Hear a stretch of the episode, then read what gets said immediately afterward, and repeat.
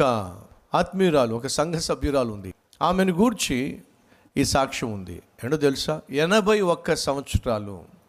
ఆమె పేరు ఎఫ్ఈ ఆమెను ఏమి పిలుస్తారంటే ఆంటీ ఎఫ్ఈ అని పిలుస్తారు.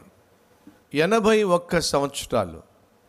ఒక్క ఆదివారం కూడా మిస్ కాకుండా దేవుని సన్నిధిలో దేవుణ్ణి ఆరాధించింది అనే సాక్ష్యం పొందుకుంది. ఎన్ని సంవత్సరాలు? మనలో కొంతమందికి పట్టుమని ఒక నెల కూడా ఒక ఆదివారం మానకుండా దేవుని సన్నిధికి రావడం సాధ్యం కాదు. ఏదో ఒక వారం మానాల్సిందే. ఆంటీ ఎఫ్ఈ అనేటటువంటి ఆత్మీయురాలట ఎనభై ఒక్క సంవత్సరాలు తాను ఒక్క ఆదివారం కూడా దేవుని సన్నిధి నిర్లక్ష్యం చేయకుండా దేవుని సన్నిధిలో కనిపించింది. సుమారు యాభై సంవత్సరాలు సండే స్కూల్ తీసుకున్నట్టుగా చరిత్రలోకి ఎక్కింది. యాభై సంవత్సరాలు ఒక్క ఆదివారం మానకుండా సండే స్కూల్ తీసుకుంది. ఎనభై పైగా సంవత్సరాలు ఒక ఆదివారం మానకుండా దేవుని సన్నిధికి వచ్చింది ఎలా సాధ్యమైంది?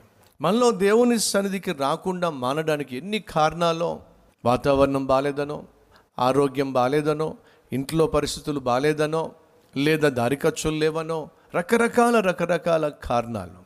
పర్మిషన్ ఇవ్వలేదనో కానీ వీటన్నిటినీ కూడా ఆమె జయించింది దేవుని సన్నిధిలో సుదీర్ఘకాలం కనిపించింది. ప్రియ సహోదరి సహోదరులు అడుగుతున్నాను మరి మన సంగతి ఏమిటి? కుదురుగా వన్ మంత్ కూడా మనం ఒక ఆదివారం మానకుండా దేవుని సన్నిధికి రాలేకపోతున్నాం.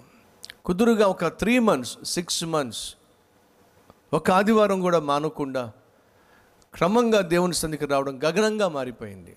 సహోదరి సహోదరులు మనం దేవుణ్ణి ప్రేమిస్తే ఆయన సన్నిధిని ప్రేమిస్తాం. ఆయన సన్నిధికి వస్తాం. ఆయన సన్నిధిలో స్తుతిస్తాం. ఆయన సన్నిధిలో వాక్యాన్ని ధ్యానిస్తాం. అందరం కలిసి ప్రార్థిస్తాం.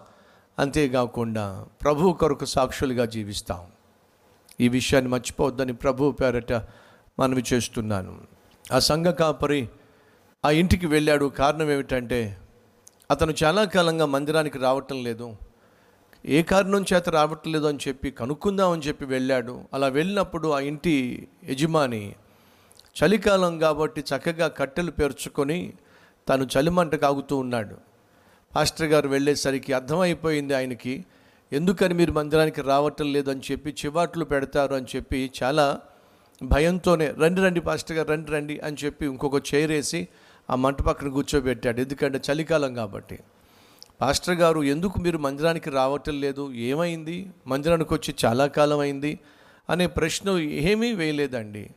రండి రండి కూర్చోండి అని చెప్పి చైరు వేస్తే పాస్టర్ గారు కూర్చుని ఉన్నారు చలిమంట కాగుతున్నారు ఆ ఆత్మీయుడు అంటే ఆ సంఘ సభ్యుడు ఆలోచిస్తూ ఉన్నాడు. ఏమిటి పాస్టర్ గారు ఏమీ మాట్లాడట్లేదు ఏమిటి? ఏమిటండి మందిరానికి రావటం లేదని చెప్పి అడగటం లేదేమిటి?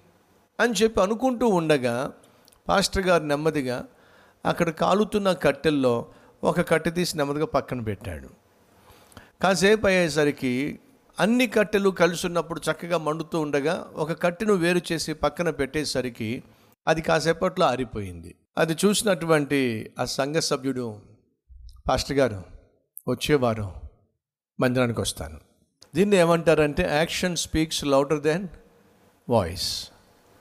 క్రియలు మాటల కంటే బహుబలంగా సందేశాన్ని ఇస్తాయి. ఏమీ మాట్లాడలా. కట్టెను తీసి పక్కన పెడితే అది ఆరిపోయింది. సహోదరులు సహోదరులు మనం ఆత్మీయంగా ఎదగాలి అంటే ఇదిగో ఇలా కట్టెలుగా మనం దేవుని సంధికి చేరి ఆయన కోసం మండాలని దేవుడు కోరుకుంటున్నాడు. కానీ సైతాను చేయాలనుకుంటుంది ఏమిటయా అంటే మనకున్నటువంటి ఆత్మీయ మంటను ఆర్పివేయాలి. మనలో ఉన్న ఆత్మీయ మంట ఆరిపోవాలంటే చాలా సులభం. ఏమిటి? మనల్ని ఒంటరిని చేస్తే చాలు. సైతాను చేసే ప్రక్రియలో మొదటి పని అని తెలుసా? నేను మందిరాన్ని రాకుండా ఆపేస్తాడు.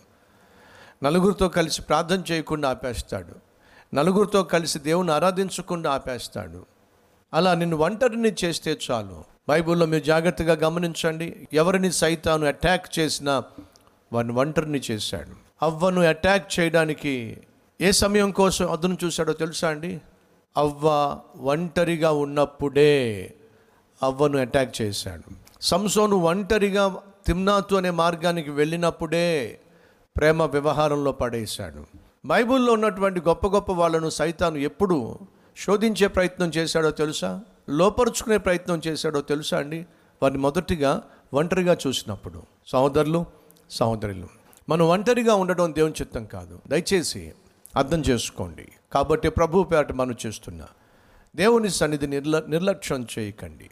ఒక్క వరము అడిగి తిని ఏమిటి ఆ వరము అంటే? చిరకాలము నీ మందిర ఆవరణములో జీవించాలి. ఇదే నా వరం. ఏమిటి నా వరం? చిరకాలము యుగ యుగములో నేను నీ సన్నిధిలో బ్రతికే అవకాశం నాకు ఇస్తావా? అది దేవుణ్ణి ప్రేమించటం అంటే. నాయన ఓర్పుతో నువ్వు నాకు ఇచ్చిన బాధ్యతలు నిర్వర్తించే మనస్సు నాకు దయచేయి. ప్రార్థన చేద్దామా?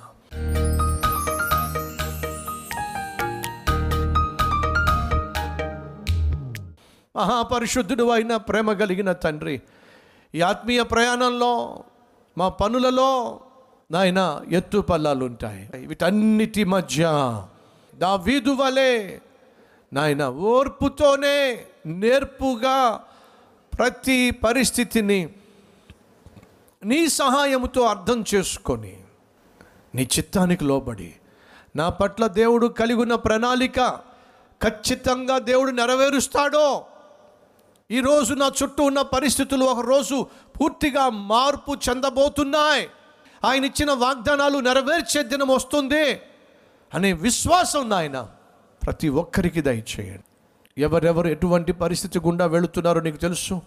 వారితో నువ్వు సూటిగా మాట్లాడి ఒకవైపు ఆదరించావు మరొకవైపు బలపరిచావు ఇంకొక వైపు జ్ఞాపకం చేశావు. నీ పట్ల నాకు ఉన్నతమైన ప్రణాళికలు ఉన్నాయి.